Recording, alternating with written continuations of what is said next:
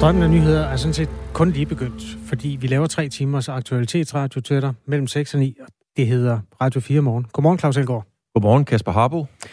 Spisesedlen, lad os bare tage den fra en top. Ja, og det er jo altid spændende og rigtig hyggeligt, når storken kommer og melder sin ankomst. Og så er det lidt vemodigt, når den så vælger at tage afsted igen. Spørgsmålet er bare, hvor flyver den egentlig hen, og hvilken vej tager den? Det mysterium skal kortlægges nu, blandt andet ved hjælp af GPS'er. Om lidt taler vi med en ekspert om, hvorfor det egentlig er vigtigt at vide. Lærerværelserne på landets skoler kommer i de kommende år til at rumme langt flere kvinder end mænd.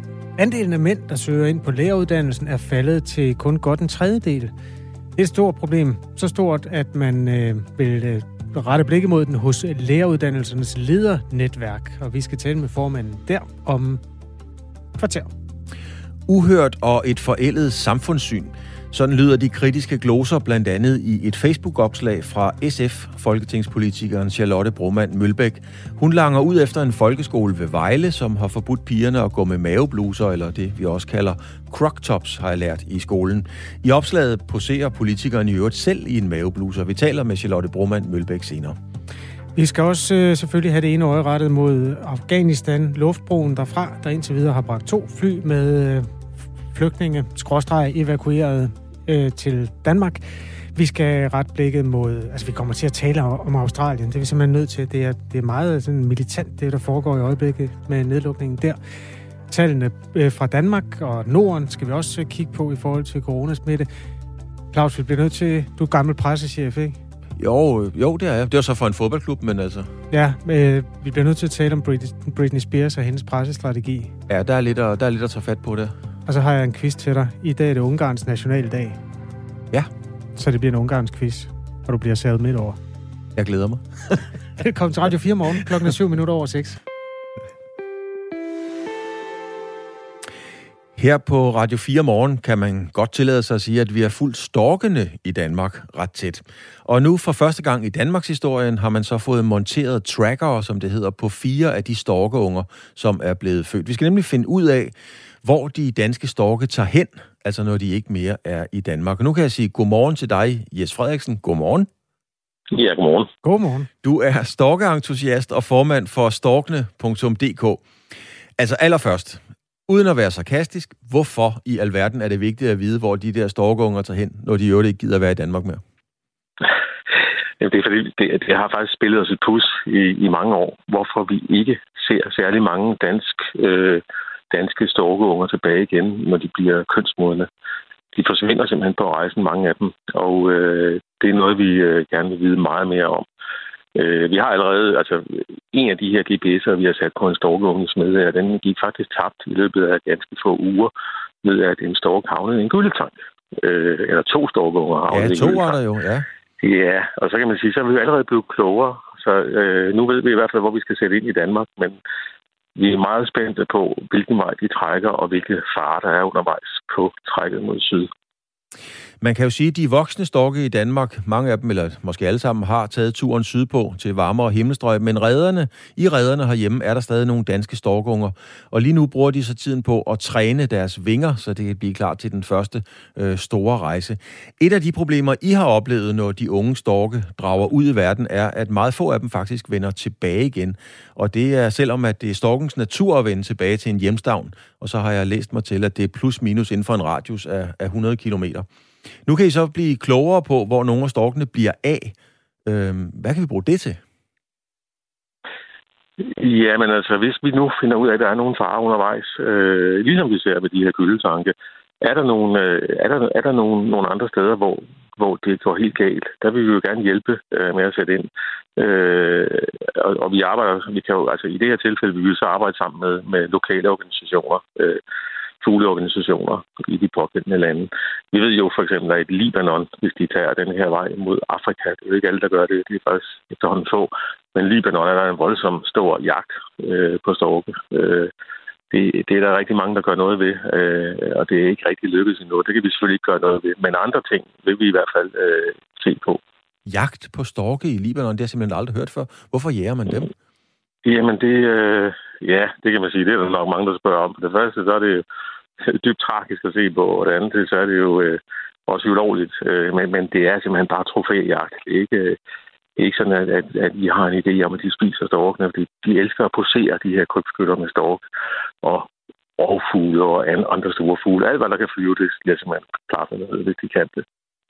Der er øh, fire storkunger, der er blevet udvalgt til at blive tracket og det er storke, der har fået navnene øh, Michaela efter den tyske storkeekspert øh, Michael Katz, der har sat, øh, der har sat GPS-trackerne på alle de danske storke. Og så er der storken Christian, der er opkaldt efter den gårdejers far, hvor storken har boet. Og til sidst har vi brødrene Findus og Simba. Findus og Simba, så tænker jeg mere på elefanter og løver en storke. Men de som er opkaldt efter gårdens kattekillinger. Det er nu sådan set meget nuttet. En af de andre ting, som jeg er spændt på at finde ud af, det er, hvilken rute storken vælger. Prøv lige at beskrive en gang, øh, Jes Frederiksen, hvordan, hvordan regner I med, at den dansk storks rejseplan ser ud? For mange af de her danske storke håber vi og regner også med, at den ser kort ud. Øh, storken er i en rivende fremgang i, øh, i Vesteuropa. Øh, man har ikke forventet, at fremgangen ville være så stor på så kort tid, men det er den altså. Og det er fordi, de simpelthen, øh, mange af dem har lagt rejsemønstret om, eller trækmønstret om, og trækker kun til Spanien. Og det er jo ikke særlig langt for en stork. Det er sådan en flyvetur på halvanden, to, to og en halv, tre uger måske max. Øh, og der er ikke så mange farer. Øh, hvis du tager til Afrika, så er der alle de her farer undervejs. Men når du bare skal til Spanien, så er, er der ikke så langt. Så vi håber, at vi, vi ser, at, at mange af de her nye storke, vi nu har fået i Danmark, er nye storkepar, at deres unger, de vælger at trække til, altså mod vest og til, til, til, til den iberiske halvø. Øh, men nu får vi se, hvor mange, hvor mange der vælger den rute, og hvor mange der trækker til Afrika. Det er også spektakulært at se den her lange, lange, lange, lange rejse øh, hele vejen ned til det centrale Afrika, eller Østafrika, Sydafrika. Jeg kan huske for en del år siden faktisk, talte jeg med en øh, metrolog. Jeg tror, det var Jesper Tejlgaard. Det er jo også lige meget. Men i forbindelse med nogle klimaændringer, så fortalte han, eller i hvert fald metrologen, at det havde betydet, at mange af storkene rent faktisk havde valgt at blive i Danmark. Hvis det er tilfældet, ja. er det så ikke lidt sent at sætte GPS'er på Ej, dem, altså hvis de vælger at blive her? Ja, de bliver ikke i Danmark. De trækker bare kortere. Øh, altså, øh, vi håber ikke, at så skal der ske noget voldsomt. Det kan også være, at der sker noget voldsomt selvfølgelig med vejret. De, øh, vi håber ikke, at de bliver standfugle, men, men øh, det er nu sådan, at de trækker nu stadigvæk. Men altså, det er bare kortere og kortere. Vi ved, mange af de tyske storke, de syd, sydtyske storke og øh, fra Bayern og så videre, de, de bliver simpelthen dernede hele året rundt, og det er fordi, det nu er så, så lunt i, i det i det, i det mellem, eller i Mellem-Europa, at de kan blive der, men jeg tror ikke, vi kommer der til i Danmark, sådan lige med det samme. Hvad ved man om, hvad der egentlig bestemmer? Altså, ja, man må formode det er en eller anden form for instinkt, men altså, hvad er det, der gør, hvad for en vej storken nu øh, flyver? Jamen, jeg, jeg, jeg tror, det er en kombination af instinkt, øh, men så også noget, der er tillært, fordi at øh, i gamle dage var der altså ikke nogen, var der ikke særlig mange, der trak mod vest, og nu er der rigtig mange, der trækker mod vest. Det kommer ind på, hvad for en truppe de kommer ind i. Når de kommer ned i Tyskland, så møder de nogle, nogle rigtig mange storke, og øh, nogle af dem sætter i kurs mod øst, og andre de tager mod øh, sydvest. Og øh, når først de har trukket et sted en gang, altså når de øh, som, som lige øh, er kommet på vingerne her og skal afsted, hvis de nu vælger for eksempel at tage til Spanien, jamen så vil det være næste år og næste år og næste år. Så bliver det simpelthen øh, indlært i dem, at det er den her trækrute. Og vi kan også se, at det er, det er meget sådan, de, de følger den meget øh, præcist øh, og trækruten ud og hjem. Så det de, det er altså noget, de har tillært.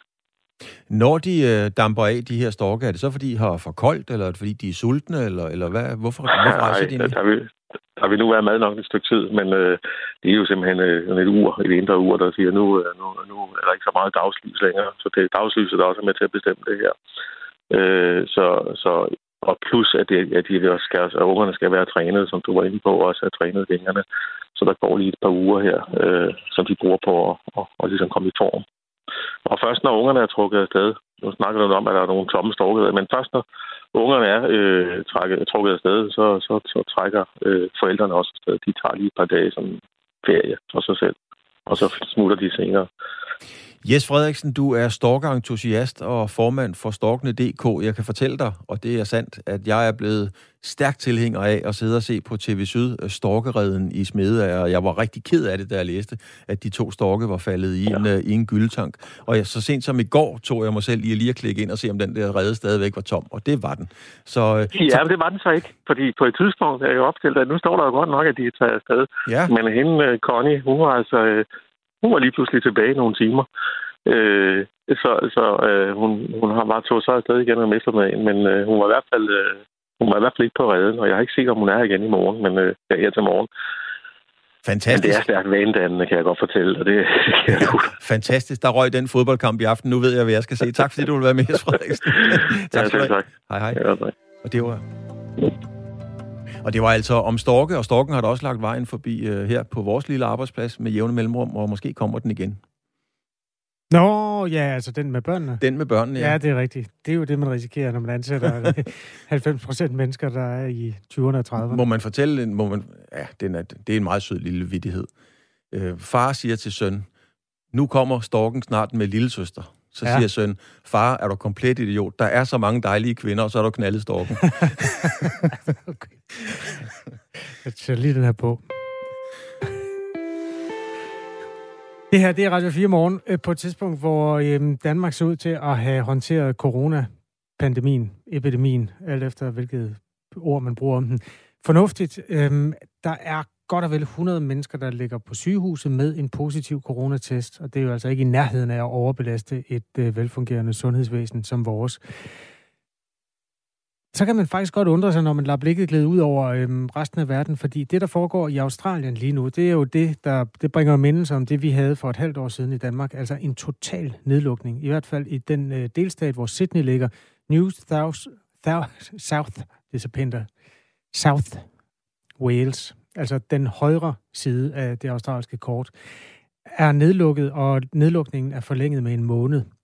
Og det er jo fair nok, hvis man har en epidemi, der er ude af kontrol, men jeg er bare overrasket over, at man vurderer, at det er det, man har. Der er 642 smittetilfælde i det forgangne døgn i Sydney, som har 5 millioner indbyggere. Altså noget, der ligner Danmark. Mm. Og dermed færre smittede, end vi har i Danmark. Og alligevel er man altså meget, meget alert på de kanter.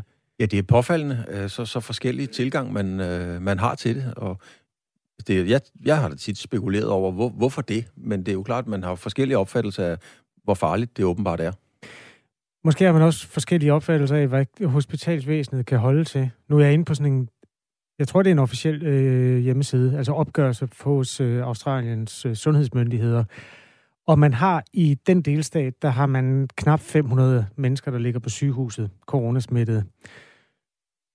Ja, altså en delstat, der minder om Danmark i størrelse, der har man 500 mennesker, der ligger på sygehuset. Jeg kan huske her i Danmark, der begyndte folk virkelig at rynke brynene, da vi nåede de der 960, som var det højeste antal, der har været indlagt i Danmark.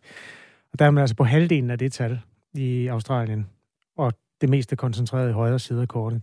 Så det kan jo være en del af det, og klangbunden for australierne er jo øvrigt også, at der er kun omkring en femtedel af australierne, der har en færdig vaccine, altså en fuld operationel vaccine i kroppen lige nu. Her i Danmark er det jo to tredjedele, eller faktisk 70 procent, der er oppe på den nu.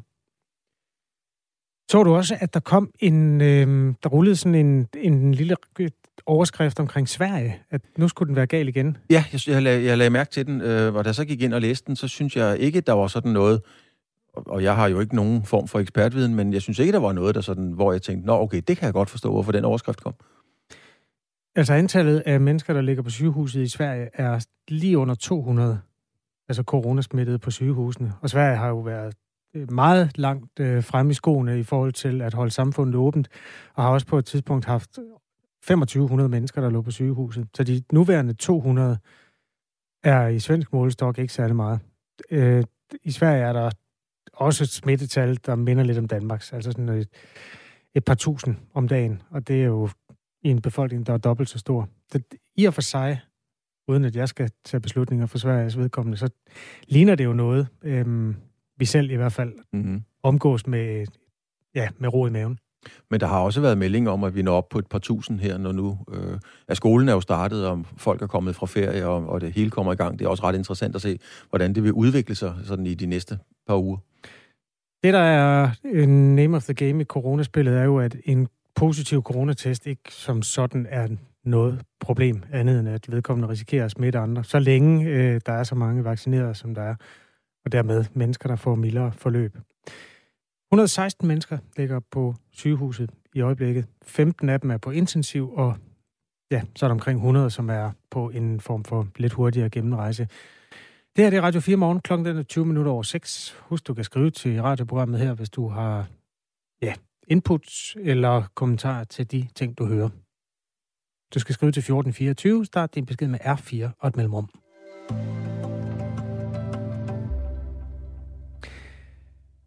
Danmarks læreruddannelser har svært ved at lokke mænd til. For fjerde år i træk er andelen af mænd, der bliver optaget på lærerstudiet, faldet. Det viser tal fra Uddannelses- og Forskningsstyrelsen. I 2018, altså for tre år siden, der var der trods alt lidt over 40 procent af de nye ansigter på læreruddannelserne, der var mænd. Men det er faldet stødt, og denne sommer lyder tallet på godt 36 procent. Og det er faktisk et stort problem, mener vores næste gæst, Elisabeth Jensen, formand for læreruddannelsernes ledernetværk. Godmorgen. Godmorgen. Hvorfor er det et problem? Jamen, det er et problem, fordi øh, det skal være sådan, at de lærere, der er i skolen, de skal afspejle befolkningens sammensætning. Så der skal være lærere, der er mænd, der er kvinder, der er køn indimellem. Der skal være lærere, der har en anden etnisk baggrund end dansk. Altså, vi skal simpelthen øh, afspejle samfundet i lærerstanden. Mm, hvorfor skal vi egentlig det? Jamen, det er vigtigt, fordi alle samfundets børn kommer jo i skole, og de skal kunne se øh, nogle, øh, nogle rollemodeller fra deres, øh, fra deres eget, øh, hvad skal man sige, øh, bagland, og man skal også kunne se, når man kommer i skole som barn, jamen altså såvel mænd som kvinder, såvel nogen, der har andre køn, de kan blive lærere. Altså fordi jeg tænker, hvis man skal bryde nogle af de fordomme, der er og det er der jo i vores samfund om, at der er erhverv, der er typiske kvindeerhverv og typiske mandeerhverv, så skal det jo egentlig starte med i skolen og også i børnehaver og institutioner, at man ser, at mænd og kvinder kan varetage de her job på lige fod. Men der er jo masser af mænd stadigvæk. Det er jo 36 procent øh, mænd, altså over en tredjedel. Så ja, der er jo ikke nogen, der får det indtryk, at man ikke kan blive lærer, når man er mand. Nej, men det kan jo være sådan, at der måske især i de mindre klasser er en, øh, en overvægt af, af kvinder, og først øh, op i de ældre klasser, at der egentlig kommer nogle, øh, nogle mandlige lærere også. Og jeg synes, det giver det bedste billede, hvis der er en mere ligelig øh, fordeling. Øhm, I år er der optaget 2.556 nye studerende på landets læreruddannelser. Og det er altså, nu kommer endnu flere tal, 1.626 ja. kvinder og 930 mænd. Det er det laveste antal af nye optagende mænd, mænd i 13 år. Mm, vi har set, hvordan folkeskolenreformen i 2014 har været genstand for en hel masse debat. Har den påvirket det her? Spiller den en rolle, tror du? Mm, både ja og nej. At det, det kan måske spille øh, en, en rolle på den måde, at der har været øh, mange år med, med diskussion om øh, øh lærerfaget, og at der ikke var særlig høj prestige i at være i at være lærer. Og jeg tror, at det med prestigen, det spiller øh, en rolle i det. Øh, og så tror jeg også, øh, hvilket jo egentlig er helt urimeligt, fordi det er faktisk et rigtig spændende job at være lærer. Det er et udfordrende job, og det er et hårdt job at være lærer. Øh, og jeg tænker, det kan også være, at man tænker, at lønnen er, er meget lav i, øh, for en lærer, og den ligger ikke lav, hvis man sammenligner med de andre professionsuddannelser. Men der kan være én ting, altså vi har nogle tal fra, fra lavedansen i VIA, der måske peger lidt i retning på øh, en problematik, fordi vi har på vores lavedans øh, i Silkeborg en, øh, en særlig profil, en sportstrænerprofil, og i mange år, der har antallet af mænd og kvinder ligget nogenlunde lige på lavedansen i Silkeborg, og det, øh, skyldes, at de har det her tilbud om en sportstrænerprofil, hvilket kunne indikere, at der er nogle øh, mænd, som tænker, øh, at det er rart med en, uddannelse, som eller godt eller tiltrækkende med en uddannelse, der er mere øh, aktiv, øh, som en sportstrænerlinje øh, jo er. Og der kan man måske sige, parallelt til folkeskolen, så kan være, jamen er folkeskolen gennem de seneste mange år blevet en mere en mere skriftlig øh, skole, øh, og de praktisk-musiske fag, de er i hvert fald blevet sådan nedtonet gennem de seneste mange år i skolen, og det tror jeg godt kan have en betydning. Mm, I er jo selv, altså I kan jo i hvert fald øh, sætte rekrutteringskampagner i gang hos læreruddannelsernes ledernetværk, hvis I har lyst til. Ja. Hvad, hvad gør I ja. ved det her? Vi har ikke haft det op som en, øh, en særskilt øh, problematik. Jeg kan sige, med det, øh, de tal, du viser hen til i år, der viser et fald i antallet af mandlige studerende, så viser det jo desværre også et fald i det hele taget af studerende øh, til læreruddannelsen. Og vi er glade for alle de kvinder, der søger læreruddannelsen, og alle dem, der søger læreruddannelsen, men vi vil også gerne have flere mænd til at søge læreruddannelsen. Og det kunne godt være en idé at undersøge i forbindelse med det her faldende søgetal, hvad kan vi, kan vi gøre i uddannelsen selv. Jeg tror som sagt, at der er en del af de her forhold, der ligger uden for uddannelsen. Der ligger noget omkring, hvad man tænker, øh, lærerjobbet er for et job, øh, hvor attraktivt det er. Men hvad vi måtte kunne gøre selv øh, i lavedansen, det vil vi selvfølgelig gerne prøve at gøre. Jeg hørte dig sige, at øh, det er jo altså mænd og kvinder, og så alle de andre køn. Øh, ja. Hvilke andre køn har du øh, kendskab til, der stiller op som skolelærer i øjeblikket? Nå, men vi har jo, altså nu er jeg ikke lige sådan eksperten på, på alle øh, betegnelserne, men vi har jo nogen, der ikke opfatter sig som hverken øh, det ene øh, eller det andet øh, køn og, og, og forskellige lancer ind imellem det, der også går på vores læreruddannelse. Og det er jeg utrolig glad for, fordi det er med til at åbne det her øh, billede op omkring sådan meget sådan kønsstereotypt eller sådan fordomsfuldt omkring, at det ene køn er på den ene måde, og den anden køn er på den anden måde. Mm. Så der er sådan nogle studerende har vi, og de er, jeg vil gætte på, at vi altid har haft dem, men jeg tror ikke, at de har stået øh, åbent frem tidligere, men der er ligesom kommet en åbenhed i samfundet og et fokus på det her tema, der gør, at man i højere grad øh, tør stå ved øh, den, man er, og det, man føler sig som, også i en uddannelse. Jeg havde en tysk lærer, der hed Jens Peter, der gik i kjole, kan jeg fortælle dig. Ja. Øhm, det er jo ja. et 100 år siden. Så det er, ja. Altså nyere er det jo heller ikke, det her fænomen. Nej, det er rigtigt. Men jeg tror også, som jeg siger, jeg tror, det altid har været der, men jeg tror, det blev mere øh, acceptabelt at tale om det, og flere tør stå frem med det. For et par år siden havde vi fokus på det her tema på sådan en øh, uddannelsesdebat, vi holder. Og det var en, en øjenåbner for mange af os, hvor, øh, hvor egentlig ubevidst også, altså hvor fordomsfulde vi er i vores behandling øh, af de studerende, når det kommer til køn. Det var der mange eksempler på der. Det var simpelthen mange af os, der, der ikke... Altså, det gik ligesom bag om ryggen på os, at vi var så fordomsfulde. Og det tror jeg, at noget af den her debat, den, den er med til at sætte fokus på det. Og det tror jeg er godt. Men kan en kvinde ikke øh, gå et barn i møde og blive rollemodel for en dreng?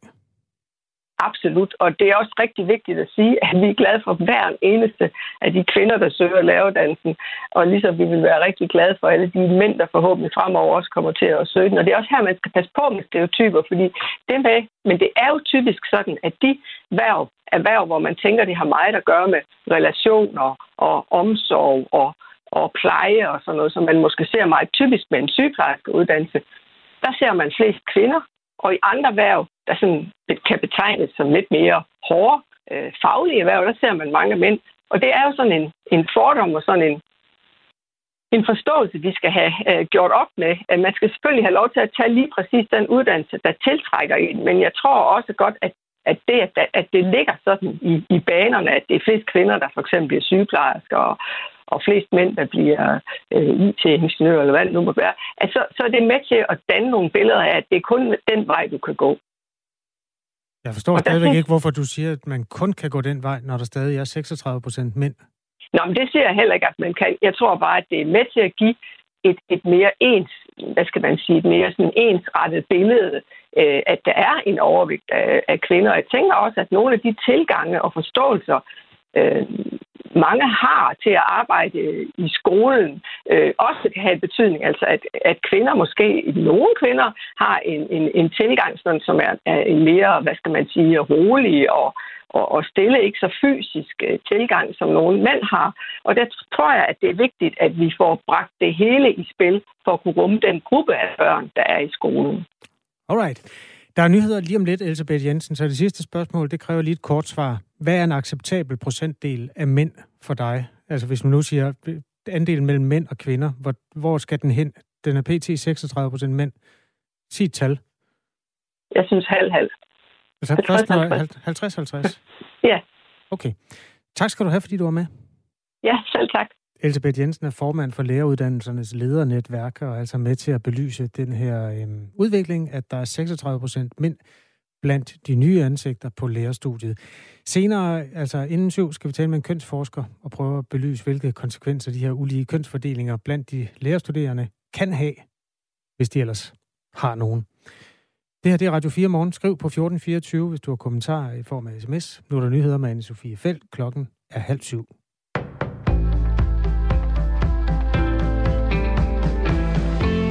Det er en uvis fremtid, der venter de afghanere, som er blevet evakueret til Danmark. En politisk aftale sikrer afghanere, der har arbejdet for Danmark de seneste to år, og deres familier midlertidigt ophold i to år. 6 ud af 10 danskere mener dog, at Danmark skal lade dem blive permanent. Det viser en undersøgelse lavet af Voxmeter for Ritzau. Her erklærer ca. 60% sig enige eller meget enige i, at Danmark skal give permanent opholdstilladelse til alle afghanske medarbejdere, som har arbejdet for Danmark i Afghanistan. Og det glæder enhedslæssens udlændingeordfører Rosa Lund. Jeg synes, det er rigtig positivt og dejligt, at der er så stort et flertal, som gerne vil være med til at hjælpe de her flygtninge. Enhedslisten mener, det er vigtigt, at der bliver blødt op for reglerne for at få permanent opholdstilladelse. Det er sådan i dag, at reglerne for permanent ophold er virkelig, virkelig stramme. Så faktisk vil der være mange afghanere, som vil have brug for, at det bliver lettere at få en permanent opholdstilladelse.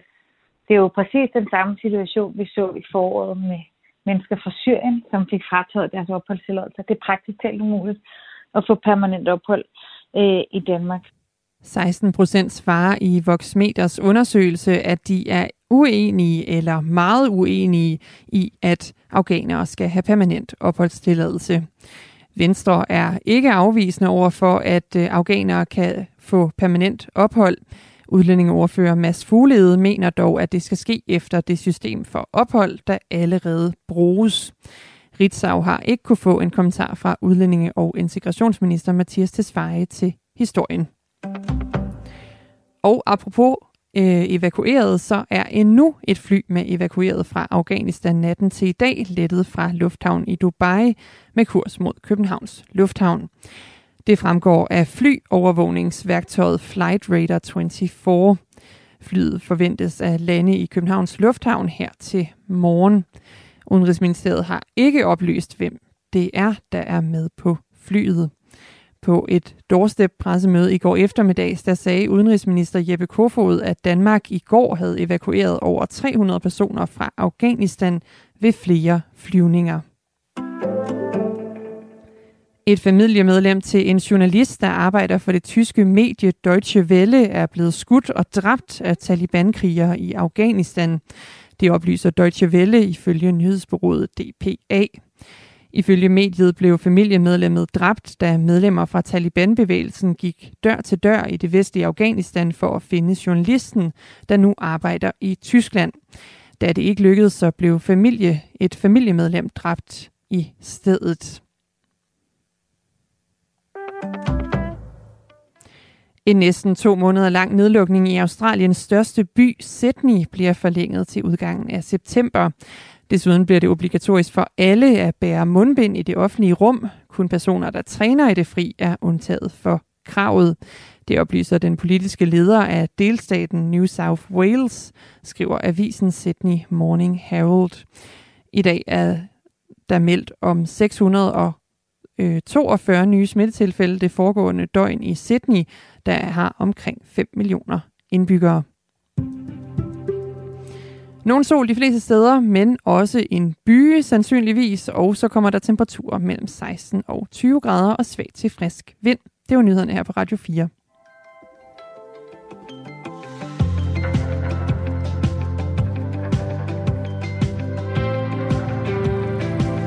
Hvad er problemet? Kvinder vælger omsorgsfag, fordi de har lyst. I øvrigt er det selvmodsigende at efterspørge flere mænd på læreruddannelserne, for ifølge kønsaktivisterne er der ingen forskel på kønnene. Derfor burde det være lige meget, om der er flertal af mænd eller kvinder i skolen. Skriver et af de mennesker, der hører Radio 4 morgen i en sms til os. Et fint lille input til en diskussion om, hvorvidt det er problematisk, at øhm, der kun altså kun set i relation til, hvordan det plejer at være, er 36 procent mænd på læreruddannelsens nyeste årgange. Øhm, og det var altså en bekymring, som vi hørte udlagt fra Elisabeth Jensen, formand for læreruddannelsernes ledernetværk, som vi talte med øh, lidt tidligere. Vi kommer til at belyse det igen om lidt, så bliv bare ved med at skrive, hvis du har holdninger til det her. Det kunne være, at der var en mand, som enten er skolelærer eller har søgt ind, som har lyst til at fortælle, om det set fra en mands synspunkt er problematisk, at øh, der er så få, Det kan også være, der sidder en mand, der har valgt det fra af en eller anden grund. Det er der åbenbart nogen, der har. Så hører vi også gerne fra dig. Under alle omstændigheder, holdninger, erfaringer er velkomne i sms til 1424. Det her det er Radio 4 morgen med anne Sofie Felt på nyhederne. Jeg hedder Kasper Harbo, og ved siden af mig står Claus Elgaard. Og vi bliver i det, man vist roligt kan kalde samfundsdebatten. Det er uhørt og et forældet samfundssyn, når en folkeskole ved Vejle har forbudt piger at møde i skole med mavebluser eller de såkaldte crop tops på. Sådan lyder budskabet fra SF, folketingspolitikeren Charlotte Broman Mølbæk, i et opslag på Facebook, som også indeholder et billede af politikeren selv i en mavebluse. Debatten om pigers påklædning i skolen har raset siden det onsdag kom frem, at fire højskolen ved Vejle har forbudt piger i udskolingen at komme i skole i de her korte bluser. Blandt andet har HF-elever i Odense i protest iført sig mavebluser på skolen. Og på Christiansborg vil SF have børne- og undervisningsministeren til at forholde sig til sagen. Nu kan jeg sige godmorgen til dig, Charlotte Broman Mølbæk. Godmorgen. Godmorgen, du er fra SF, og du er som sagt øh, folketingsmedlem og mm. ordfører for blandt andet kultur. Øh, ja. Hvorfor har du skrevet det her opslag og lagt et billede op? Øhm, det har jeg, fordi at øh, jeg egentlig er ret rystet over, at vi begynder at indføre den form for dresscode i folkeskolen. En folkeskole, som jo har stærke traditioner for at være demokratisk og fri, hvor man kan være fri til at udtrykke sig på den måde, man rigtig gerne vil. Øh, og vi er nået rigtig langt siden dengang, hvor man målte længden på blandt andet nederdel tilbage i 50'erne. Så det synes jeg er dybt problematisk, at øh, folkeskolen går ind i et beslutningsrum, som jeg mener er forældrenes. Det er forældrene, der beslutter, hvilket tøj børnene må have på. Men endnu mere, at de gør det, fordi at de siger, at drengene ikke kan koncentrere sig, og så er det åbenbart pigerne, der skal dække sig til. Det synes jeg er dybt øh, forældet og meget problematisk. Men er det nødvendigt for dig at tage en crop top på, for ligesom at komme igennem med dit budskab? Er det fordi, ellers er der ikke nogen, der gider høre det, eller hvad? Jo, jo, det var der bestemt også før. Men et eller andet sted, så er det også øh, et, et opgør med, øh, hvor farlig sådan en crop top er. Altså, jeg tror ikke, der er særlig mange, der falder ned af stolen, når de ser det her billede øh, af en crop top. Så kan vi godt se, at, øh, at det er faktisk relativt uskyldigt, og det, der behøver slet ikke ligge den her øh, seksualisering i det, som, som nogen har lagt i det, og som jeg mener, at, at man gør på den her skole med et, øh, et stykke modetøj, som, som rigtig mange unge mennesker går i. Nu sagde du, du brugte selv ordet, uh, Charlotte Broman Mølbæk, øh, uh, dresscode. Så jeg har faktisk lige klikket ind på Folketingets øh, øh hjemmeside for at, at søge på dresscode. Der står, dresscode er generelt, at man skal være anstændigt påklædt og undgå provokerende beklædning, som for eksempel t-shirts med stærke politiske udsagn. Folketingets formand skal sørge for god ro og orden i salen. Herunder skal formanden gribe ind over for eventuelt stødende påklædning. Så der er jo også en dresscode der. Ja, men nu er folkeskolen noget helt andet end et arbejde, og et folketingsarbejde, vil jeg så også sige. Det er jo et af de højeste embeder, man kan have i landet. Og det er klart, at det stiller nogle krav til folk. Men når du også går på arbejde, det er der, der er mange, der har sagt, jamen der er også krav til, hvordan man skal møde op på arbejde. Ja, det er rigtigt. Men der er også en helt, et helt andet forhold der, hvor, hvor, hvor du møder ind til medarbejdere, hvor øh, dine arbejdsgiver køber din arbejdskraft, og du leverer en ydelse på arbejdspladsen. Folkeskolen handler jo om, at man skal gå der for at få en masse faglige Øh, kompetencer med sig i livet, og, så man kan komme videre i sit uddannelsesforløb. Og så handler det jo også om øh, at være i, i, i fællesskab og den der sociale dannelse, der også er. Men når vi går ind over dresscode, så mener vi langt ud over, hvad folkeskolen i virkeligheden øh, er og skal være. Spørg lige SF, øh, kvinden, hvorfor hun kæmper for, at piger... Ja, det er en sms fra Arne, den her, øh, Charlotte øh, Brumman Mølbæk. Spørg lige SF, øh, det kvinden, hvorfor hun kæmper for, at pigerne i skolen skal ligne en mellemting mellem en prostitueret og en Paradise Hotel deltager, skriver Arne og tilføjer PS. Mener hun også, at kvinderne i Folketinget må have samme påklædning på talerstolen? Og to spørgsmål til dig. Ja, altså jeg må tage skarpt afstand fra den øh, øh, fortolkning af, hvordan pigerne ser ud. Jeg synes absolut ikke, at øh, det er i orden, at man sætter den slags ord på, på pigers påklædning. Det der med, ja, men hvordan... der findes jo mange varianter af crop top. Hvis du går ind og skriver, laver sådan en Google-billedsøgning, så vil du kunne se, at der er nogle af dem, der er meget udfordrende, og så er der nogle af dem, der sådan bare er en kort bomuldsbluse. Men hvis vi tager de meget udfordrende af dem, så er det jo rigtigt nok, det er jo i den, ja, i den frække ende, ikke? Det ved jeg ikke. Altså, jeg, jeg synes også, det er problematisk, at vi altid skal seksualisere kvinders kroppe. Altså, det er jo, det er jo aldrig drenges øh, kroppe, vi taler om. Det er jo ikke drenge i tanktops eller korte shorts, vi snakker om. Så jeg synes faktisk, det er lidt problematisk, at vi konstant forholder os til kvindekroppen, som om det er et seksuelt objekt, uanset hvad for noget tøj man har på.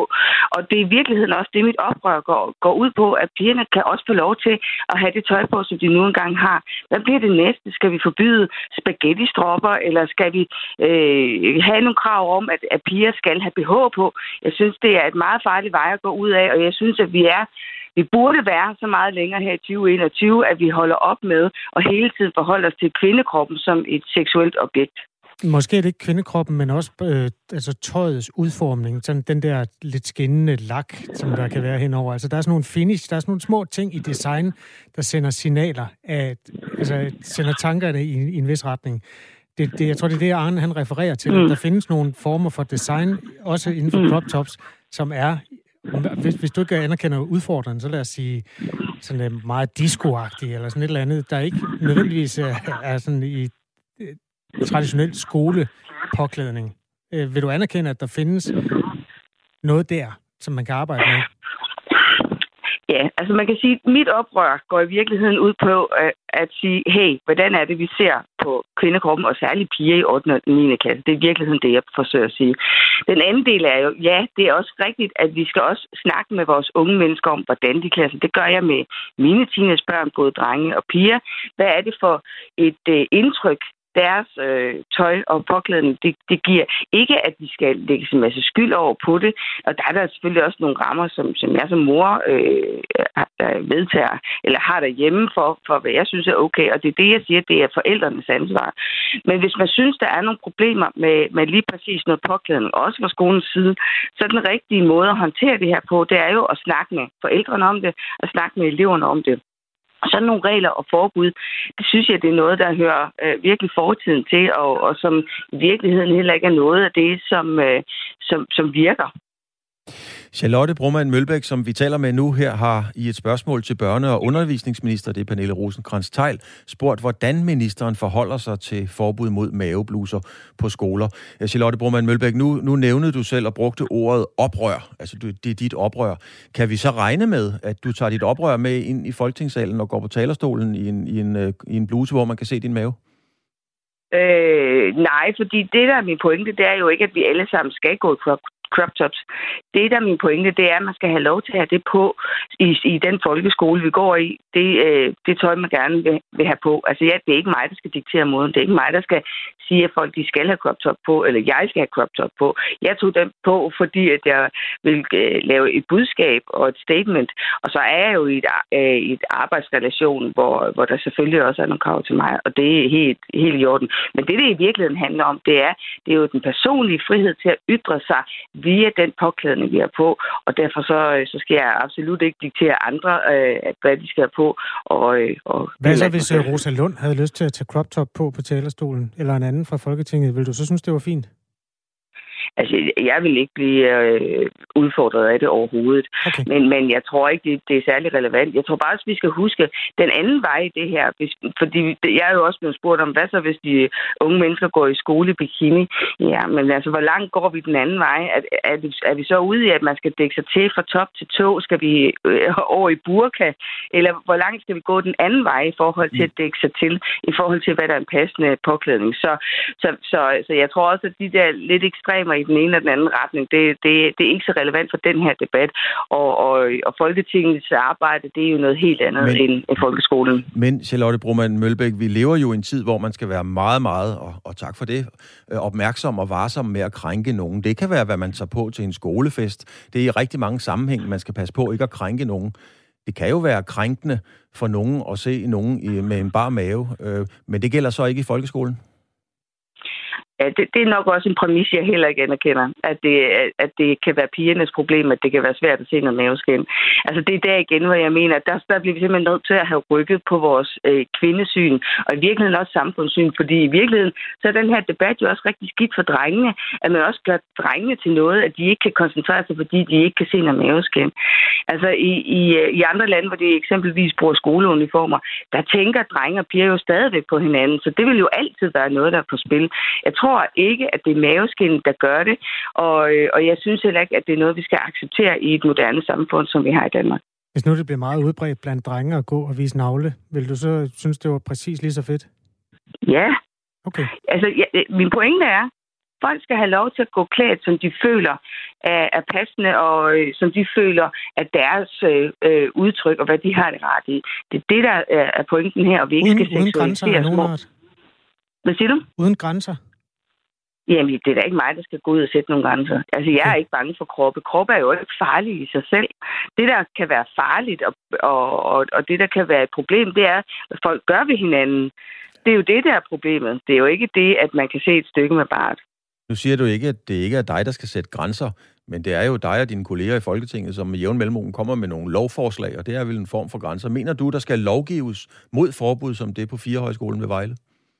Nej, det mener jeg ikke. Det her, det er en værdidebat, og derfor så er det også øh, et øh, værdi øh, spørgsmål, et holdningsspørgsmål, jeg har sendt til ministeren. Jeg vil rigtig gerne høre, om, om øh, ministeren mener, at det er okay. Jeg synes ikke, det er okay, og det er derfor, jeg har rejst debatten og, og, og talt meget tydeligt øh, imod den slags forbud, og man lægger den slags begrænsninger, fordi man øh, sådan rent personligt på en, på en skole en, øh, beslutter sig for, at det lige præcis den påklædning er upassende. Øh, det, det er en meget farlig glidebane, og, og det er den debat, jeg gerne vil rejse, og så er jeg meget spændt på at høre, hvad ministeren siger til det også fordi jeg synes, det netop strider med den meget stærke øh, frihed øh, og traditioner, vi har i, øh, i den danske folkeskole til at være den, man er, og udtrykke, mig så, udtrykke sig, som man gerne vil. Charlotte Broman Mølbæk, SF, folketingsmedlem og overfører. Tak fordi, at du vil være med her til morgen. Ja, selv tak. Og jeg tror, vi er mange, Kasper, der er spændt på lige præcis, hvad ministeren siger til den her forspørgsel.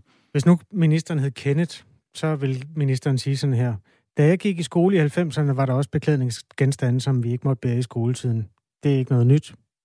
Det skriver vores øh, lytter Kenneth, som har taget sin telefon og skrevet til 1424. En anden skriver, stop nu med at gøre os til sexobjekter. Kroppen er altså helt naturlig, bare fordi man som pige kvinde viser lidt bare mave, er det ikke seksuelt betonet. Det er jo bare en mave, og sådan en har vi jo alle sammen. Mm. Øhm, ja, nogle gange så, jeg kan huske, at diskussionen har på et tidspunkt kørt omkring, øh, det, det er meget lokalt det her, men Djurs Sommerland er en forlystelsespark, der ligger på Jyllands Næse. Og der var øh, på et tidspunkt et eller andet debatindlæg om en, der ikke gad at se på de der fede mænd, der gik rundt og grillede med bar mave. Hvad er der nu i vejen med det? Ja, der er alt i vejen med det. Man, øjne, får jo kræft i øjnene af at kigge på de store, med deres øldåser og det der. Øh, jeg forstod, jeg var fuldstændig på øh, den der klagers side, som jeg tror var en kvinde. Altså i den, den skole, jeg Nå, gik det, på... det er bare, ja. nej, bare for at lige sige, det der pointen, det, er, det, det behøver ikke handle om, det er sex. Du, du kan have mange grunde til, at du ikke gider se på folks hud. Mm-hmm. Ja, men altså, hvis, øh, hvis det krænker nogen, det er jo den tid, vi lever i, så kan man sige, jamen hvis, hvis, øh, hvis handlingens intention, altså hvis intentionen med handlingen i sig selv ikke er for at være krænkende og så videre, og det er jo derfor, at det her bliver diskuteret igen og igen og igen. Det er en, jeg synes, det er en fed diskussion. Jeg er spændt på, hvor den lander. Ja, Øhm, den er ikke slut endnu, og hvis du har input til os og til programmet, så skriver du bare på 1424. Start beskeden med R4 og et mellemrum. Lidt senere, Claus, bliver vi nødt til at kigge nærmere på Britney Spears. Nu er vi ved det med kroppene. Men ja. den øh, vender hele mand. Hvorfor kommer en jingle mere? Nå, øh, men det vi skal til nu, er jo øh, i virkeligheden en anden, også meget sådan værdiladet debat. Nemlig debatten om, hvordan kønsfordelingen er på læreværelserne på skolerne. Der kommer øh, til at være flere kvinder end nogensinde før, fordi antallet af mænd, der har søgt ind på læreruddannelsen, er lavere end nogensinde før. For fjerde år i træk er det faldet, og nu er det altså kun 36 procent af de nye optagende, der er mænd.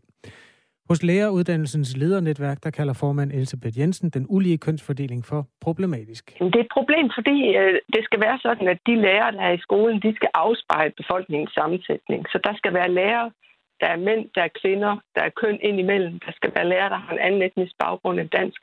Altså, vi skal simpelthen øh, afspejle samfundet i lærerstanden. Men kan det have konsekvenser ude på skolerne? Det skal vi tale med dig om. Jo Krøyer, godmorgen. Godmorgen. Kønsforsker og lektor på Roskilde Universitet. Øhm, hvilke konsekvenser ser du den her overvægt af kvindelige lærerstuderende fører med sig? Ja, det... det øh, altså, for det første så må man sige, at øh, det er ganske små ændringer, der er tale om, og det er faktisk kun de seneste tre år, øh, der har været et fald. Øh, fra 17 til 18 var der faktisk en lille stigning. Men, men det, det er jo et udtryk for, er, at øh, lærerfaget, ligesom alle andre fag øh, på det danske arbejdsmarked, er en del af et ekstremt kønsopdelt arbejdsmarked. Øh, og, og det betyder, at øh, langt de fleste fag, de øh, er antalsmæssigt domineret af, det, af, af et køn. Øh, og øh, det er lærerfaget så også. Det er en udvikling, som faktisk har været i gang i, i mange år. Altså for år tilbage, øh, der var der flere mandlige lærere end kvindelige. Øh, og nu er det så øh, omvendt. Øh, og øh, altså, konsekvensen af det er jo, ligesom for alle andre fag, hvor, øh, hvor der er øh, et køn, som er underrepræsenteret antalsmæssigt, det er jo, at der er en del af talentmassen, som man går glip af. Øh, og det er jo selvfølgelig altid øh, en bagdel, kan man sige, for, for faget som sådan. Men der vil jo næsten altid være, det er jo meget, meget svært at ramme 50 procent øh, af hver. Nu fik vi faktisk det synspunkt fra Elisabeth Jensen, at der først er fred på bagsmækken den dag, hvor det hedder 50-50. Øh, og det er jo et, i et samfund, hvor der er 49 procent mænd og 51 procent kvinder, så allerede der har vi jo et, en en øh, diskrepans. Altså, er det nødvendigt, at, øh, at der skal være fuldstændig halvt af hver, for at man kan tale om ligestilling? Altså, nu talte jeg ikke om ligestilling. Alright, men så at man skal tale om, at det her det afspejler samfundet på en fornuftig måde. Ja, igen, altså fornuftig er jo også en, en, øh, et, et, vali, et værdiladet begreb i den her sammenhæng, men det, som vi jo ofte ønsker os for det danske øh, arbejdsmarked, det er, at øh, vi har så mange talentfulde øh, både ansøgere og udøvere af øh, et hvilket som helst fag som muligt. Og der er det jo øh, væsentligt, om man har adgang til, til halvdelen eller til øh, hele den samlede talentmasse. Det er det, der kan, altså, som man ikke har, hvis der er øh, et køn, der i meget høj grad ikke søger ind på en bestemt uddannelse. Men man kan sige, at øh, altså nu henviser du til den diskussion, I lige har haft, øh, som mere direkte handler om, om køn og ligestilling i folkeskolen. Og der kan man sige, at øh, de årgange, der søger ind øh, på videregående uddannelser nu, de øh, har været i det danske uddannelsessystem øh, op igennem et årti, hvor man har været meget optaget af at øh, hvad kan man sige, dyrke eller øh, mene og hævde, at, øh, at der er store forskelle på øh, dreng og pige, hvis det er de to køn, man øh, har interesseret sig for. Det har det meget høj grad været. Altså, at man har dyrket det, vi nogle gange kalder en, en binær øh, kønsdiskurs hvor man ligesom fremhæver øh, eller tænker, at det er meget vigtigt at, at prøve at understøtte øh, forskelle mellem de to køn. Og det kan godt have nogle effekter øh, for øh, netop det kønsopdelte arbejdsmarked, altså hvordan søgningen så er øh, til, til forskellige uddannelser. Jeg riser lige lidt fakta op, så selvom at den her kurve er gået lidt op og lidt ned, øh, faldet, altså andelen af mænd på læreruddannelserne faldet de sidste tre år, som du var inde på, Jo Krøyer, så er øh, der ikke siden 2008 øh, været så lav en andel af mænd, som der er i år. Der er optaget 2556 nye studerende, og ud af dem har 1626 været kvinder. Og det gør så, at der var 930 mænd. Hvilke fordele har det? Altså hvis nu har vi snakket om, hvorvidt det kan være problematisk. Altså kan der være nogle fordele ved at have en branche, som er domineret af et køn? Øh, ikke nogen, vi kender. okay. Altså generelt er det sådan, at øh, både mænd og kvinder sædvanligvis øh, svarer, hvis man spørger dem, øh, at de gerne vil være på en arbejdsplads, øh, hvor der er en, en blanding af mænd og kvinder.